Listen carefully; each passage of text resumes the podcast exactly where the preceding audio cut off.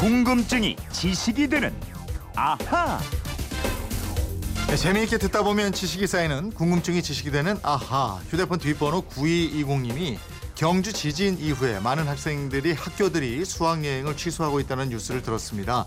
네, 고등학교 때 경주로 수학여행을 갔던 기억이 아직도 생생한데요. 수학여행에는 수학이 없는데 어떻게 해서 이 수학 여행이 시작이 됐나요? 이러셨어요. 예, 수학은 수학 잘했다고 그랬는데 참 수학 여행 가서 재미난 추억도 많이 쌓았을 것 같은 김초롱 아나운서 알아보겠습니다. 어서 오세요. 네, 안녕하세요. 예, 수학도 잘하고 예. 수학 여행도 가봤겠고. 가봤죠, 당연히. 예, 어디로 갔어요? 때 경주 갔고요. 아 중학교 때 갔어요? 고등학교 때는 제주에 갔던 그런 기억이 나네요. 아 그래요? 예. 경주 제주 골고루 갔네. 좋았습니다. 요즘에는 예. 초등학생들도 수학 여행 가고 그러던데 네네. 저 학교 다닐 때는 고등학교 때 한 번 갔어요. 맞아요. 고등학교 2학년 때 한방에서 막한 예. 10명 이상 막 자고 참 재밌었던 기억이 있어요. 거기에 됐다가 과거에는 정말 한 학년이 다 같은 곳에 갔잖아요. 뭐 학교도 한 곳, 한두 곳만 오는 게 아니고 네. 숙소가 있어도 이 비용 부담 때문에 단체로 자고 먹고 하는 경우가 많았는데요.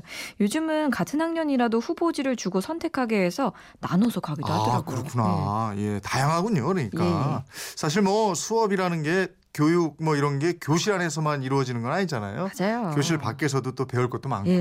그러니까 이 수학 여행의 목적도 학생들에게 현장 학습이나 단체 생활의 경험을 제공하기 위한 거죠. 그래서 선생님들도 여러 가지로 힘들지만 학생들이 인솔해서 뭐 2박 3일, 3박 4일 더 길게 나가기도 하고요. 그렇죠. 수학여행 뭐 학교에서 멀리 떨어진 다른 지방으로 네. 버스, 기차, 뭐 배 아니면 비행기까지 타고 가니까 아, 친구들이나 예. 선생님들 뭐 다 얘기할 기회도 많고 맞습니다. 예, 새로운 특히 분위기고. 그 수학 여행 그 수학 여행 가면요. 그 밤에 장기자랑 꼭 하잖아요. 네. 그리고 선생님들이 선물한 선물하는 거 이런 거뭐 네. 간식 같은 거 딱 싸주시고 그랬거든요. 어, 예. 그 여학교라도 다양하구나. 우리는 아니 저뭐좀 남녀공학이었어요. 다른 거 가져가서 예? 걸려서 혼나고. 아 맞아 그런 거 있었어요. 제 네. 친구가 포도즙을 짜왔는데 이상하게 먹으면 졸리더라고요. 아니 그 아이들 자면은 거기다가 배꼽에다 네. 사인펜으로 뭐 그려놓고 얼굴에 아, 수영 그리고. 이러잖아요. 저 치약으로 막 이렇게 떡칠해놔가지고. 아침에 신라의. 달밤인가? 네. 그 영화 봤어요? 그 그것도 저? 경주로 수학여행 가고 뭐 이러면 신라의 맞다, 예. 달빛 아래서 패싸움 벌이기도 하고 아무튼 학창 시절 추억 쌓는 아, 이 예. 수학여행 이게 어떻게 시작이 됐냐 이런 예. 궁금증이에요. 이 근대적인 학교에서 하는 수학여행은 외국에서 먼저 시작했다고 봐야 할 텐데요. 대체로 영국에서 시작한 것으로 보고 있더라고요. 18세기 영국 귀족 자제들이 다니는 학교가 교육과정을 마무리할 즈음에 꽤 길게 유럽을 돌아다니면서 여행을 한 것이 효시라는 겁니다. 네. 이 다양한 문화 체험 또 어학 실력 향상이 목적이었는데 영국 문물을 많이 받아들였던 일본이 메이지 유신 이후에 이걸 축소해서 학교에서 하는 방향으로 받아들였습니다. 아 그럼 우리나라도 일본 영향을 받았겠네요. 네, 아무래도 그렇게 보는 게 맞을 것 같습니다. 근데 일본도 처음부터 수학여행을 간 건 아니었고요. 학예회나 운동회부터 시작을 했습니다. 네. 학교를 떠나서 바닷가 등지로 가서 운동을 했는데 학생들이 주로 깃발 빼앗기 같은 전투적인 놀이를 했고요.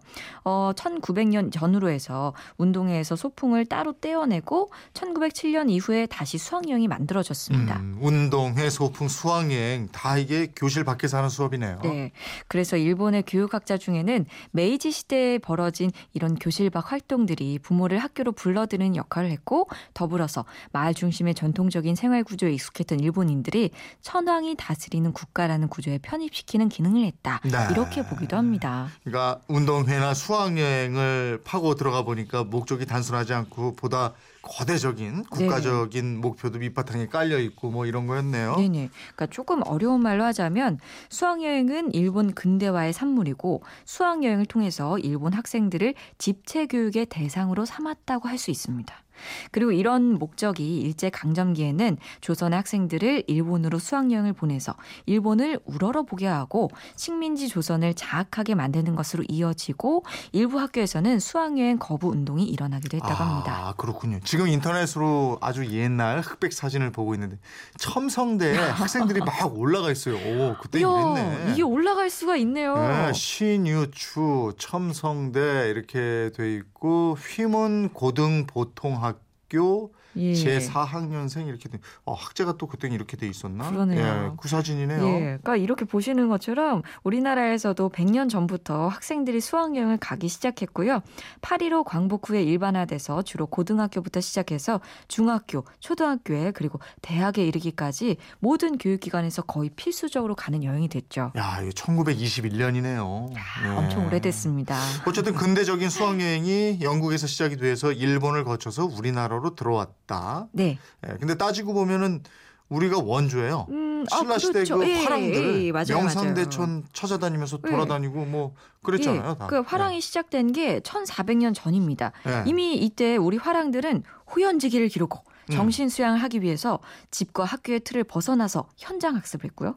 조선 시대 성균관 유생들도 지방 향교나 서원을 단체로 견학가는 일정을 가졌습니다. 또 한양의 선비들도 가까운 도봉산 기행이나 아니면 금강산으로 여행을 떠났습니다. 음, 늘 배우던 학교를 떠나서 더 큰 세상과 경치를 보면서 네. 여러 가지를 느끼고 그죠? 맞아요. 근데 지금은 수학 여행에서도 아까 뭘 이렇게 저 네. 뭐 선택한다고 그랬잖아요. 예, 예. 그래서 빈부 격차가 심하다 이런 얘기도 들 리더라고요. 맞아요. 뭐 어느 학교는 외국으로 가기도 하고요. 그러게. 뭐 가까운 곳으로 체험 여행을 가는 학교도 있기 때문인데요. 미국이나 유럽 등으로 가려면 기본 경비가 100만 원이 넘어요. 어. 이 국정감사 자료를 보니까 지방의 한 과학고는 400만 원 이상의 경비로 미국 동부로 수학여행을 다녀왔는데요. 반면에 적게 쓰는 학교는 평균 4, 5만 원 정도의 경비로 다녀온 곳도 있습니다. 음. 이런 학교는 수학여행이라기보다는 캠핑이나 수련회라고 봐야 할 것 같아요. 그렇군요. 차이가 네. 많군요. 너무 많이 나죠? 그나저나 저 수학여행 하면 떠오르는 거 저도 갔었던 그 경주 바로 예. 이곳 경주에서 지진이 나서 지역의 관련 업계 분들의 피해가 이만저만이 아니다 이런 소리 예, 들리거든요. 아, 그렇습니다. 이 수학여행이 원래 봄이나 가을에 주로 가잖아요. 네. 근데 경주시와 이 불국사 숙박협회에 따르면요.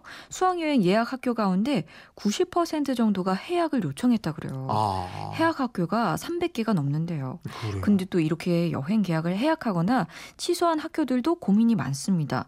수학여행을 아예 포기하면 그동안 추진해온 계획들이 물거품 되는 거고요. 음. 또 계약을 파기했으니까 위약금을 여행사 등에 물어줘야 하고 네. 또 행선지를 다른 곳으로 바꾸자니 이것도 업무가 만만치 않고요. 아, 여기저기 다 고민입니다. 예. 그래요. 갑자기 여행 계획이 딱 끊긴 경주 숙박업소 관계자들 걱정도 뭐 크겠고. 예, 맞아요. 학부모 학생들 불안 덜어주기 위해서 숙박시설 안전 진단을 실시한다 이런 소식도 들리던데 네. 하루빨리 지진이 가라앉고 불안 감도 좀 사라지기를 기다릴 수밖에 없을 것 같네요. 맞습니다.